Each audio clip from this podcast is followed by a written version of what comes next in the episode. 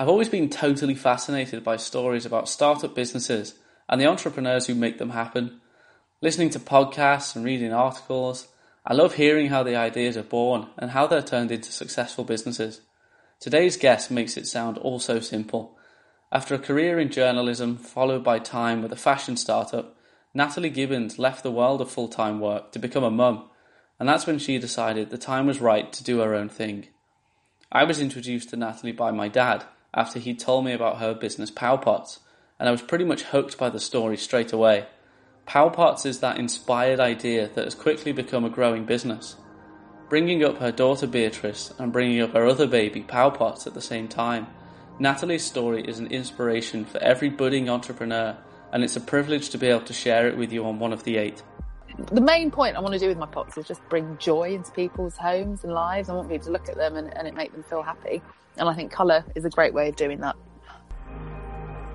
I'm Jake Worley, and this is One of the Eight, bringing you the real life stories of real world people, the things they have achieved, and the things that have inspired them. Hi, guys. For this installment of the One of the Eight podcast, I'm joined by the creator and founder of Powpots, a contemporary alternative to traditional plant pots. So, starting a business is notoriously quite a challenging venture to take on. So, imagine pairing that with the arrival of your firstborn child at the same time I'm keen to learn more about what led Natalie Gibbons to start Powpots and the impact that motherhood has had on her business and life. So, Natalie, welcome to the show. Hello, thanks for having me. so, to help us understand a little bit about what led you to the point you're at now, it'd be good to know a little bit about where your career began. Yeah, absolutely. Oh, it began what feels like a very long time ago um, in London. So I studied journalism at university.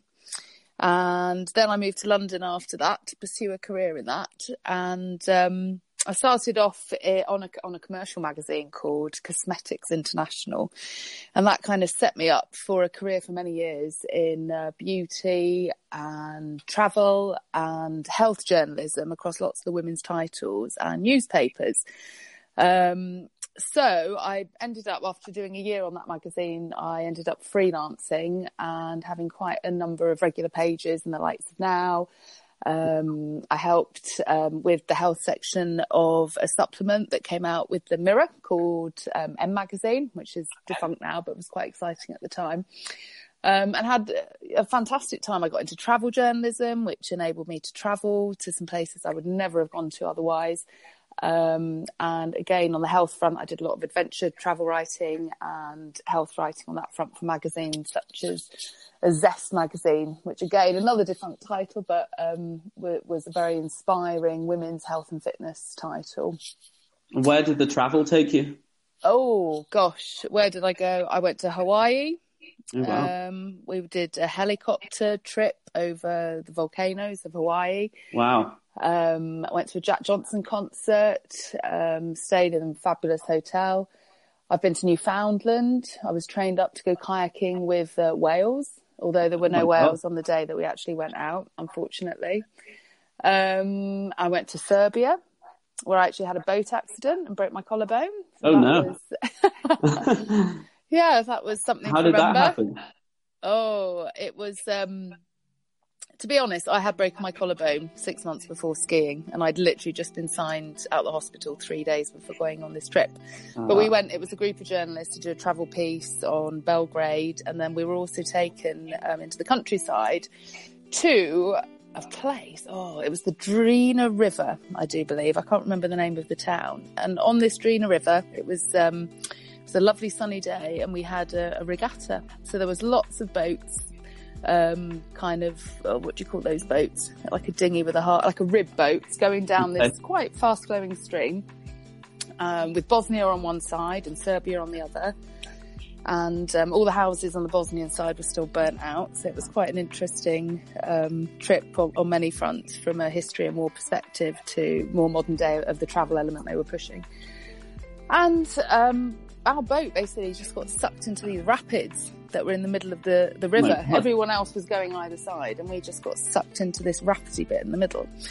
and a boat behind us also got sucked in and a boat in front of us got sucked in. So we ended up like a boat sandwich and our boat just got snapped in two and we all got, jumped out the boat, got thrown out and then washed down this very fast flowing river. So we then got picked out by various Serbian boats. Um, no one could speak English. We obviously couldn't speak the local lingo and I had a broken collarbone and had lost my group. Um, yeah, anyway, we eventually found each other because I think I'd broken it six months before. I kind of knew what to expect. Um, but yeah, that ended up in a little trip to a, quite a still war-torn Serbian hospital and an x-ray and a cast and, and another six months of uh, recuperation when I got back to the UK. But Did you manage to get the article done? Oh yes, yes, I did. So got that piece done, and didn't actually mention the the collarbone because it was just um, a bit of an unfortunate accident, really, and quite an adventure, one that I, I still love to recount to this day. So, um... Have you done? You've done a little bit of presenting as well, I believe. Yeah, a little bit. Um, so basically, from all my health and beauty and, and travel, I eventually went into fashion journalism.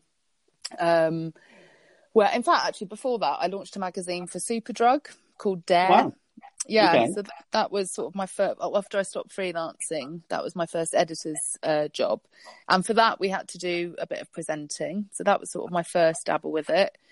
Um, and then from there, I did go into fashion. And when they launched Very, which was um, which is part of the Littlewoods group, it was about getting yeah. a customer, a younger customer online and away from the catalogs. Uh, we created a magazine uh, for Very to kind of inspire customers to go shopping. So it was a lovely magazine. It had a great budget. Um, it was we, we could create everything on our own photography.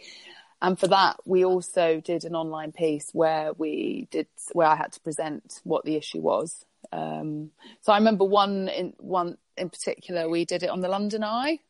Oh wow! So, so I had a, I think it was a thirty second rotation to like get set up, get it right, and uh, and land again.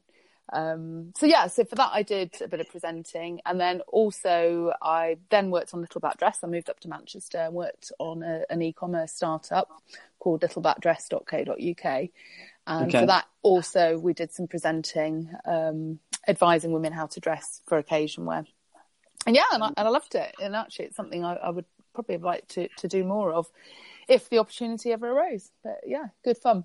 So it sounds like from your media based career, it's something you would recommend to other people? Is it something you think, yeah, if, if you're slightly interested, go for it?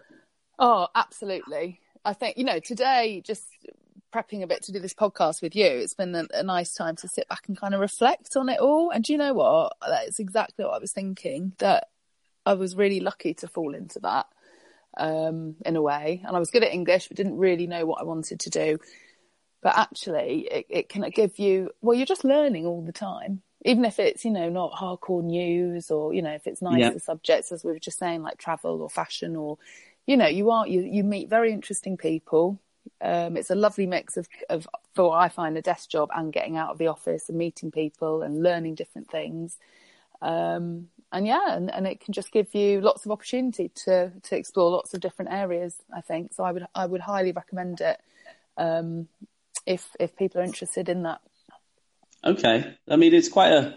I think, I mean, given my age and my circumstances in life at the moment, that I'm you know relatively fresh out of university, and I, I feel yeah. surrounded by a lot of people who leave university equally as lost as kind of before they went. Mm. I think it's it's good to hear that you know you've kind of thought I'm not 100% confident with my English, but I'll give it a go. And you kind yeah. of figure out the route as to what it is that you might like or not like. Well, I don't know if things have changed since I was at school, but you were kind of, whatever you, career advice didn't really exist. It was more like, okay, you're good at languages, so this is kind of what you could go into. Um, but outside of that, yeah, you kind of have to just feel your way and, uh, and it's life, isn't it? I suppose it just takes you on, on its journey and we've all got plans for certain things and maybe it takes you a little off route from that. But if you can have, you know, a general plan, I think journalism or presenting or anything that involves kind of lifestyle magazines or, or getting out there, um, yeah, it can be very, very satisfying if that's what you like to do. So I guess at the point in your career that you mentioned earlier, where you went to Little Black Black Dress, that's Yes. where your path crossed with my dad, which is how I first heard about you and Powpots. Oh, So- that's right. Your lovely dad, the lovely John Worley. So, um, I guess up until this point, you were on. It'd be fair to say a more traditional type career path. You know, there was a kind of set progression in, in the career that you had. What Mm-hmm. what was going on in life to make you think, okay, I'm going to do a complete shake up here, get off kind of that career Mm. path, and start your own thing? Well, I had a baby. That was the Okay. uh, the big thing that happened in my life, um, and that was quite an eye opener for me. Early motherhood, very different to anything I'd ever done before. Um, I actually grew up in, in Spain, in Malaga, so I, I went for my maternity leave. I actually went back there for a few months, which was Oh, wow. lovely. Um, my daughter Beatrix was born in um, July, so it was kind of nice summertime. Oh, lovely. Yeah, and um, yeah, so I had a lovely few months to acclimatise to motherhood, and although I loved it, um, for me, I felt I needed, I wanted to be doing something else. But what it really gave me a chance to do, even despite being tired and worn out, and uh, having a quite a foggy uh, new mum brain, but it just it just gave me a chance to stop thinking about work and, and stop thinking really. And off the back of that, and from just you know looking on Instagram and these new ideas just came out of nowhere that um, probably if I just carried on working, I wouldn't have ever got round to. I've always wanted to launch my own business. Um, I've always Based- wanted to. Based on what? What what's giving you that drive? Um, well, probably my parents actually. My dad um, was very much. He always had his own business. Um, my we moved to Spain when I was eight years old, and they had a, property company and a estate agency in Spain. So I've always watched them and, and watched him work and been very inspired by him. And he always took risks and he always, oh, he had so much energy and, and so probably it came from there. And sadly, I lost my dad, um, six weeks before my daughter was born. Um, he, he'd been unwell for a while and, and it, it, it was the best thing for him because he wasn't well. But, um, I think that also probably spurred me on more to think, hey, you know, life isn't forever and take some inspiration from my dad and just do it. So having the time um, to sort of do a bit of research, I actually was researching about a flower shop. Not that I know Okay. anything about flowers, um, but that's what I was looking for. And via that, I mean, I've always liked plants. I've sort of, it just came to me that there's no, there's loads of nice plants, tropical plants coming through in the UK, but plant pots are sadly lagging behind. There was just nothing different out there. Just the old traditional ceramic. Yeah, exactly. Do you know what? There are plant pots, but they're nothing very special. And yeah, the terracotta plant pots are beautiful, and but outside of that, it's pretty humdrum. You know, black, white, or just some very off the off the factory floor kind of mass produced ceramic types. Um. So yeah, so I'm not a trained artist per se by any means. I mean, I've always liked being creative, shall we say. Um, I just looked at this and I thought this can't be that difficult, and um, it also can't be that expensive to set up. That was another thing that was important to me. You know, I didn't want to uh, start a business that I started off massively in debt, and so I just started looking from there and found. Um, obviously, it was always harder than, than I thought it was going to be, and it took quite a lot of trial and error from the paints I used, to finding the right pots, to you know, I'm I'm a year and a half in, and I'm still learning to this day. Um, but yeah, it was something. And also from doing actually, so I was very lucky in having um, many years of, of journalism experience. I had contacts in the industry and a very good friend of mine, Michelle Redmond from Minx PR, she helped me out and I, and you know, designers I've met, um, also good friends helped me out. So I was very lucky to have a lot of support to help me on the marketing element. Um, and then, of course, I did my six years at Little Black Dress, which was uh, growing an e-commerce startup. And from Okay. that, I had, I think, I learned a lot of more the business acumen that I could also bring into Power Pots. Um, so altogether, when I launched it, it, um, it it just really took off more than I I ever really imagined it would. Um, So when when would you say it went from, I guess, either idea or hobby to what you would class a business? Well, the official date I say for that is when I launched my website, which was the start of October 2018. Okay. Previous to that, I probably started scratching around maybe April, May time. So I really spent that summer um, doing a bit of research. You know, lots. We're lucky with the internet, doing online research, phoning people, um, practicing painting, and then yeah, and then when I launched my website, that was it. I started selling, and then I started selling to shops as well. That was another kind of key part of my whole marketing for it because I thought even though you sell to shops for a much lower price than you do to a customer, um, it would be a way of almost getting free or paid for marketing and getting the brand out there. And that has worked very, very effectively for me. Um, okay. Well, when, when I see photos and I, I, look at your Instagram, which is quite addictive to look at, um, there's, I mean, anyone that comes to it for the first time would kind of just presume that this is you know, a, a, family business maybe, or a business that has been running for years and that you have complete sense of what you're doing and it's been around for a long time. But, you know, obviously it's so new and so fresh. How do you actually make the pot? So um, you could the the pots. So the I do two sets at the moment, two different ranges. My larger pots, which are made out of something called fibre clay. So they okay. have a fibre mesh, and they're and, and then they're made with clay. So they're very eco-friendly in terms of how they're made because they're not oven baked like other pots, and it also means they're a lovely surface to paint on. Um, okay. They have other benefits in the plant world in that they're much lighter than a terracotta pot and, and that the material is breathable, so it helps the, the plants and the soil breathe. Um, but yeah, from my perspective, it's really, it just, it's the perfect, um, perfect surface to paint. It gives a lovely finish. So that's where I started off and, and those pots come in four different sizes and they can be used inside or outside.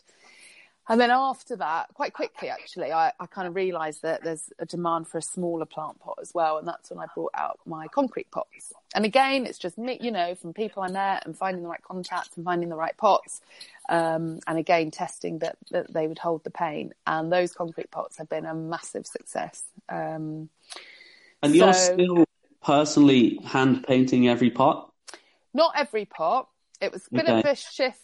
So last year, yes and my, by the summertime I got extremely busy. And as I said before, I, I had my daughter. So yeah. for me, this is all it's oh, it's always getting a balance right. It's probably every mum will tell you between you know having that time with your child and and growing a business. So by last summer, I was literally working oh, all hours, picking her up from childcare, bringing her home, putting to bed, painting more, and it just got a bit. It got a bit much doing it from home, and it got a yeah. bit much painting the mall.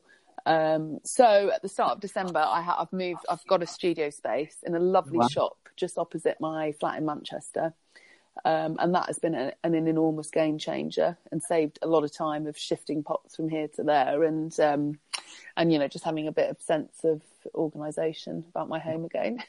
did, did, you have and, a little a little moment where you started for the first day there and thought, oh wow, this is happening? What at the studio and shop? Yeah.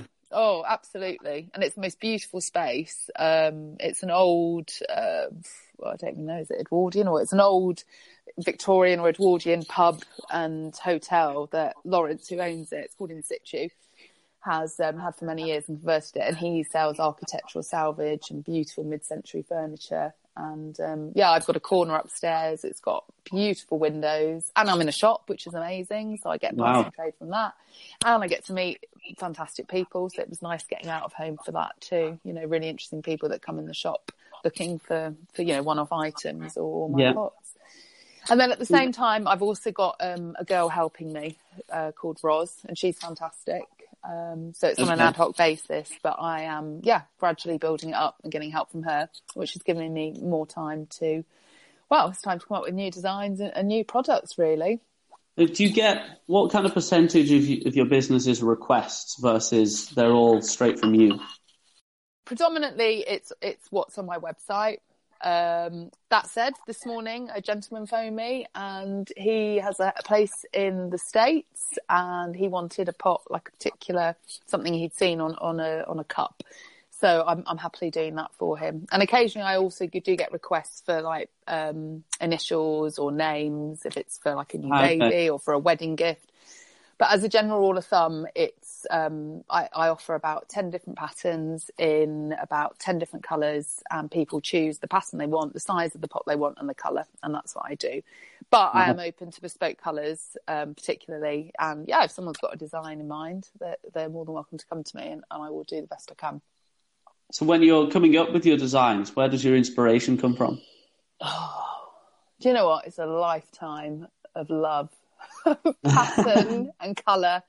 Um, I've always, always, always loved kind of simple patterns, graphic patterns, symmetry, simple colours, nice bright colours. Um, so my first collection, as I call it, of pots, my classic pots. I mean, my sunny design that came. I've got some crockery from Habitat from I don't know when, and that was inspired me for that, which is like a half circle kind of pattern in yellow. Um, oh, where else? See, I just. I guess um, if you picked up some inspiration on your travels. Yeah. Oh gosh. Yeah. I mean, even just road signs. I love anything that's just really simple and bright colours. So actually, road signs have probably inspired my most popular uh, design, which is the Ziggy. And then with my travels, yeah, definitely. I mean, um, growing up in Spain, I've always loved tiles or azulejos, as they're called there. Uh, you know, they've got a big Moorish influence. So again, yeah. it's that kind of symmetrical, quite simple patterns. Um, we went to Morocco last year to Marrakesh. Went to a fantastic tile shop called Popham Design, which do like a modern take on um, on tile on like the old Moroccan tile. So that was a massive inspiration. And yeah, and I've got loads of places on my travel hit list where I want to go for, okay. more inspiration, like Mexico and, and Miami and, and India and um, but yeah, I would say it's a real, real mix. I mean, I do, and I've only done two, but I've still got a load more that I want to do. One lot of pots is my cocktail collection, and, and they've been inspired by cocktails.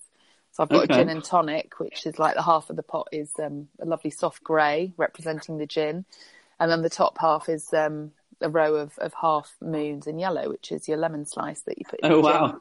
Well, I've got a pina colada again. We've got yellow at the bottom and with green triangles at the top and I've got a whole more load of cocktails I want to do, and I want to do a coastal collection. The sea, I, am we've got a camper van and we go surfing and um, and for like weekends away in, in, our van on the beach, and that's another massive influence to me. So I definitely want to do something with those colours of the sea and sky, and um, you know that that kind of that kind of feel and look, and in pastels. Okay. So yeah, really everything and it's hard now not to look at something and get inspired by it. so, and I guess um, you've got, I mean, when anyone looks at the, the pots, they'll see you've got a real love for colour. Yes, I think so. And I could go on and on, and it's been, it was, I had to be quite restrained actually. But my initial collection, I just did in six colours because I didn't want to overwhelm people in different colours either. But as the year went on, I have done, I did, um, I did some pots, um, some exclusive pots with a, a a luxury florist called Frog who was selling in, in Selfridges and Trafford. So my pots are in uh, Selfridges and the Trafford Centre, which is fantastic. And for him, I did an exclusive colour palette that we tweak every season. Um, and also for certain, I'm in a, a, plant shop in, in Glasgow, for instance, and they wanted a, a particular blue, a Farrow Ball blue for their customers that matched the. So it's kind of grown. So there are a lot more colours, or I follow kind of trends like Pantone Colour of the Year. Last year was a beautiful coral, so I brought that in. Um, but gosh, yeah, I think colour. It, the main point I want to do with my pots is just bring joy into people's homes and lives. I want people to look at them and, and it make them feel happy. And I think colour is a great way of doing that. Yeah, I mean that's a beautiful, simple goal. um, I think actually that's what has made Power Pots for me um, such a joy and probably has helped me make it a success. And that it is the whole thing is quite simple. I haven't been bogged down in the detail. It's very clean. It's very simple from the patterns to the business model to, to what I'm trying to achieve. I think when you've got that, it can it can really help you stay focused and you know and a clear message of what you want to do. So what what is it you're looking to achieve next? What's the next steps? Oh, so many things on that list. Um, well, first up, I'm definitely I'm doing some new designs. They're going to be out by hopefully the end of this month is the plan. Okay. Um, then I've got some new products in the pipeline. So I'm going to be doing some accessories. I'm going to launch saucers to go with the pots. I'm going to oh, launch wow. um, plant stands that you can match the colours of the plant stand to the pot. I'm going to be launching some wall plates. Um, so for people who likes the pots, and who knows, maybe even flowers, plants. Don't know. I've got wow. a book in the pipeline in, in my mind. Um, so there's all sorts of things I'd like to do that could spin off from this. Um, it's just finding the time and again getting that balance right with, with motherhood. So I saw a um, a post that was put on your Instagram the other day of a little, um, I guess like a like a retro van. Oh, what, isn't what, that amazing? It looks fantastic. That is um, an Irish guy, or Northern Irish, um, Mr. Monstera, Michael. Um, and I met him. He just phoned me up uh, out the blue and was like, "Oh, Natalie, we really like your pots. We're about to do this van." and um, we're going to be doing markets and stuff. And I was like, well, I will happily sell you some pots. I'd absolutely love to be involved. I don't know how I'm going to get them to Northern Ireland for, you know, cost effectively. This has been a big learning curve sending these pots yeah. out. And he was like, oh, do you know what? I'm in London and I'm driving up to, to Wales, wherever, to get the ferry. Is there any chance? What have you got? Can I just pick up what you've got? So I wasn't even there, and I just boxed up everything I had from pots in my home to everything, and he came and he got them. And that's that's how I started with Mr. Monstera. Then it was a few months till they were finishing off that van, and I think they haven't been out in it that much yet. But it's an old. They got it in France. It's an old Peugeot van or something, and they had it all retrofitted okay. um, to be this amazing plant mobile on wheels. And yeah, and as I say, so this spring summer he's going to be going out to various festivals and markets in his van, and, and selling plants from it. Wow! In a very cool way. So I guess, as we've mentioned, you started a family around the time that PowerPot started. What yeah. are some of the challenges and hopefully rewards that that's produced? Well, challenges are, I think, the minute you become a parent, time becomes a commodity. Right. So whereas before I would, uh, you know, quite happily take work home and work into the evening and that kind of stuff. Oh God, it all just changes when you've got baby. Five o'clock when she comes home, that's it. You know, so it's really the cha- big challenge for me is just organising the time and just spending my time as wisely as possible um, on the right things of the business, um, on the priorities in terms of the business side of it. Um, and then obviously until B has to go to school, I just want to spend time with her. So it's, um, it does have benefits and it's lovely, lovely having the freedom, um, to do both. Um, but it's just always in the back of your mind getting that balance right. So the freedom's the positive, and probably yeah, just managing your time right is is the challenge. Is she of any influence to you in your in your pots? Is anything that she does across her life inspired you with your pots at all? I mean, I certainly want to. Another thing in the pipeline this year is I'm going to do some pots uh, that are for children that could make a lovely, you know, new baby present which again will be very simple. And, and yeah, that probably has come from inspiration from certain things. B had some lovely bibs with animal faces on. I thought okay. that would look great on a plant pot. Um, so probably visually there are elements that, oh, I couldn't describe exactly, but probably have subconsciously influenced me. Um, she's very good and I'm very lucky. She can come in my studio with me and, and she's good as gold. And she's got her little pots that she, she paints up. Oh, no way. keep her out of trouble for a bit. Yeah, so, so yeah. Is she showing any of the same flair?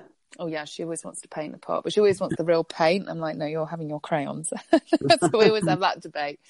It's probably, I guess, you know, today there's always that fear that you look around and you see children glued to screens of phones and televisions and iPads. It's probably, yeah. I guess, is it quite a nice thing to be able to do that doesn't involve technology necessarily?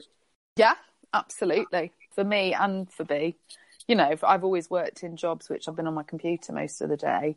Um, and now, apart from Instagram and, and updating my website and emailing a few customers, um, yeah, it's it's absolutely lovely to get away from that and do something manual.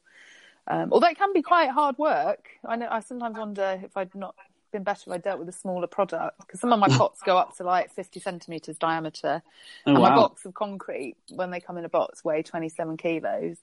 Um, so yeah, it's quite a lot of humping and lumping, um, big pots about. Um, but yeah, in terms of the painting element, it's it's really lovely.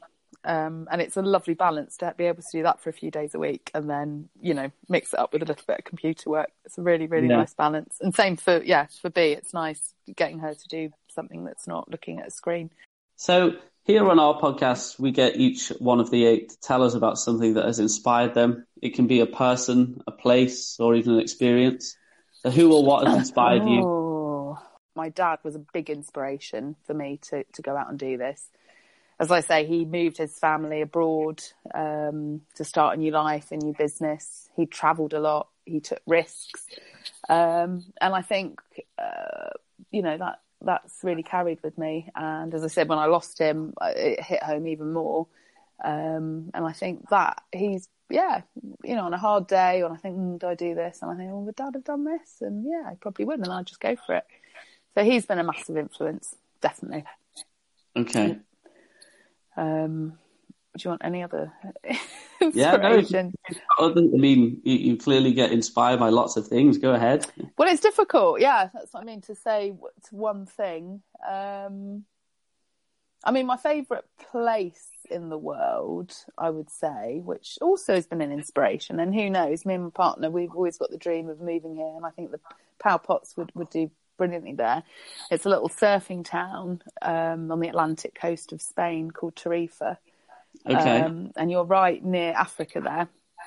So I think it is literally 10 miles or 10 kilometres across the Strait of Gibraltar, and you've got Morocco there and the fabulous Atlas Mountains. So it's a real kind of melting pot of different cultures, and it's got this lovely surfy vibe, and it's got the most amazing uh, white sands and green pine forests wow. and like turquoise seas, and then you've got Africa and the Atlas Mountains and looming ahead. Um, and it's quite it's got a bit of a hippie vibe. I mean, it's changed a lot over the years. It's um, and it, it, it's it's quite uh, remote, I suppose. It's nothing like the the developed Costa del Sol. It's in the Atlantic. The weather's much wilder. It's windier. Um, it's actually the uh, windsurfing and kite surfing capital of Europe. So it does get oh, wow. windy and wild, but it's it's just the most beautiful place. Um, and I think, I mean, you know, I've been going there since I was a child and it's yeah i suppose it's my happy place. And when and when i'm there I, just the colors and and how i feel and i suppose feeling relaxed really helps me to be inspired about what to do in the future and and, and what to do on a day to day and with my business and designs and and everything. So i would say that is definitely a big big inspiration to me and my life in general. There are almost 8 billion people on our planet and natalie givens is one of the 8 you can find a link to Natalie's business Powpots and discover more about her journey online at oneoftheeight.com. Everyone has a story to share. Everyone has something to give. Everyone can inspire. One of the Eight is a movement of real world people from across the globe, sharing real life stories, inspiring others, enriching lives and giving something back. I am, you are, everyone is one of the eight. Now streaming on Spotify, Apple Podcast, Google Play, or wherever you listen to your podcasts. Be sure to subscribe so you never miss an episode. Join the movement at oneoftheeight.com.